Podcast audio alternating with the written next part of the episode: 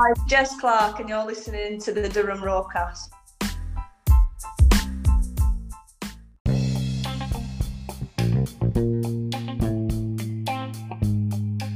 Hello, everybody, and welcome to the Durham Roarcast, a podcast all about Durham Women's Football Club.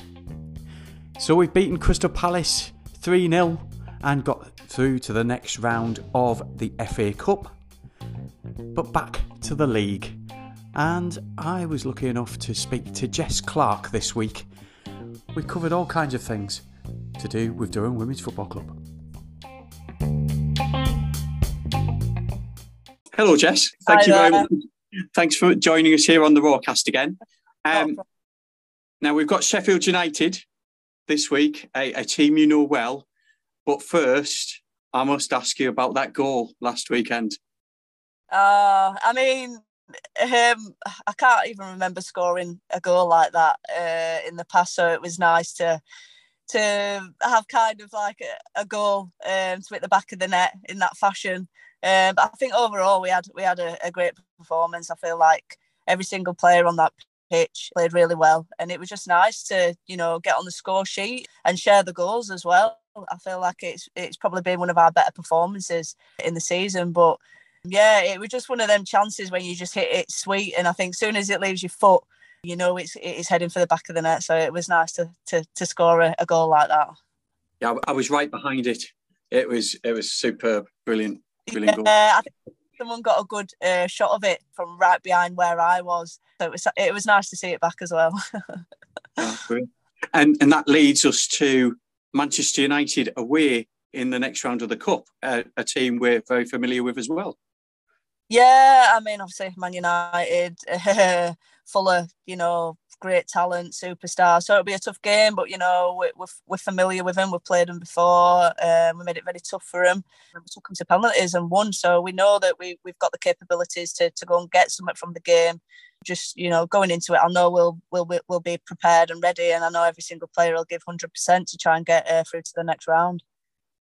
Yeah, well, that's something to look forward to.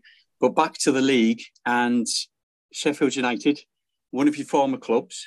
In fact, you played for them last season. Um, so we're midway through this season. You've you've settled in well. You've got a wealth of experience. How have you helped the rest of the team settle into full time? Uh, I mean, like I say, I, I carry a, a wealth of experience, and you know, I try and lead by example by performances on on, on the pitch. I consider myself like a, a bit of a quiet leader. Uh, I won't say I'm the most vocal, but you know, the young ones like um, that are coming through, anytime they want to chat, or if I can help them with anything in training, um, I feel like I'm always there to, to communicate things and try and help evolve their game. But at the same time, given that I am experienced um, in the world of football, you're always you're always learning, and I, I think it's important to remember that because every game, you know, different opposition, it, it, it offers a different challenge. Obviously, Sheffield United, I, was there last year. I know they've had a, a change in staff, but they're really well organised, a hard working team. Um, and previous to that, we we have particularly, uh, I think it was in the cup. It's been a very transitional game, but I think you know, going off the back of you know the Crystal Palace win. We just need to gain confidence from that and take it into the game on Sunday, and hopefully we'll we'll get a result. But we know we know it'll be a tough a tough game. Yeah, we uh, we lost away very early in the season, didn't we, at Sheffield, and then a three-all draw and another Mm. winning shootout. As you say, they, they've had a change in personnel managing them, and they've had a tough season as well. But they always come along and give us a, a very good game, don't they? Yeah, I feel like they're one of them sides that they, they never they never stop believing and they never stop working hard. And I think you know the game that we played in the first game of the season in particular, we I felt like we were the better side in the first half and maybe should have finished more opportunities. And that's that's football. Sometimes momentum swings, and I think what happened is that going into the second half, uh, they managed to take their opportunities. So hopefully on Sunday uh, we can be a little bit more clinical and you know, like I said, going back to the Crystal Palace game, we showcased on on Sunday that we we, we are capable of scoring good goals in open play and looking back at them goals they were very very good goals. So we've just got to especially as a, as a as a front four, just take confidence from that, and hopefully, you know, while the momentum's in our favour, we ca- capitalise on that. Yeah, everything really, really clicked well, didn't it, in, at Crystal Palace? And the momentum, as you say, is with us. How far do you think we'll go this season in the league and the cup?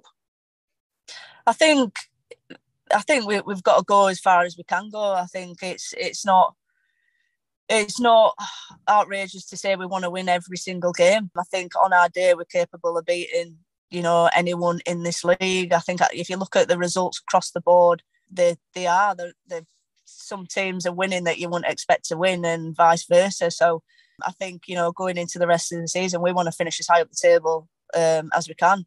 Every game we want three points from, so we'll be looking to to to aim to do that. But from my point of view, anyway, and I think the girls would say the same. I think we are building something very special at Durham, and you know collectively we've got new players that are you know that have come in, but we're all buying into it. It's taken some time, but on Sunday it showed. So I think we were really pleased with that, especially when we were talking about it and reviewing it after the game. Something just clicked on Sunday, so hopefully we can continue that and make it difficult uh, for the teams that we're going to be coming up against. Yeah, brilliant. I, I suppose we, have just finished the January transfer window, and no players have come in, which kind of tells everybody that we're settled, we're happy, and it's going to click and continue to click. Yeah, I mean, if you look at if you look at you know even the starting eleven or even the squad, I think you know anyone can play, and I think that obviously when you've got them options in the squad, well, it, it's a difficult decision for the manager, but at the same time, it's a, a, great decision. You know, it's a great position to be in, should I say?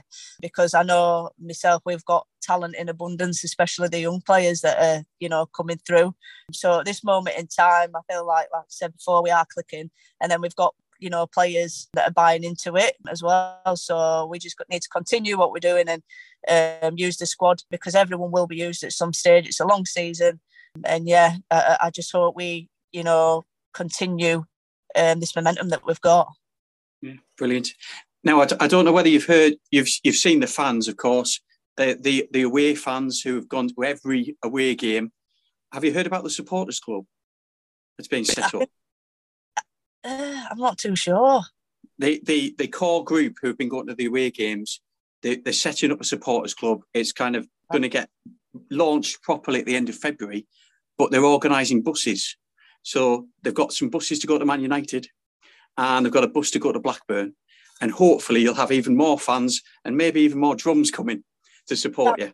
That's absolutely brilliant. Absolutely brilliant. And I mean, you know, from just a player's perspective and point of view, it means so much. It really, really does. And especially in tough games when you've got the crowd behind you. So it's fantastic to hear that they're going to be supporting us on the road. And um, I can't thank them enough, uh, even in the difficult times when results haven't gone gone our way, that they've still stood behind us. So really thankful for that, and hopefully we can, you know, give them a good show against Man United, and hopefully we can finish high up uh, in the league, not just for our for ourselves, not just for the club, but for the fans as well.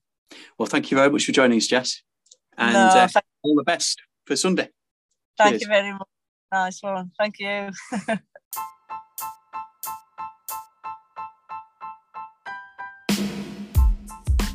Hi, this is Tatiana Saunders, and you're listening to the Durham Roarcast.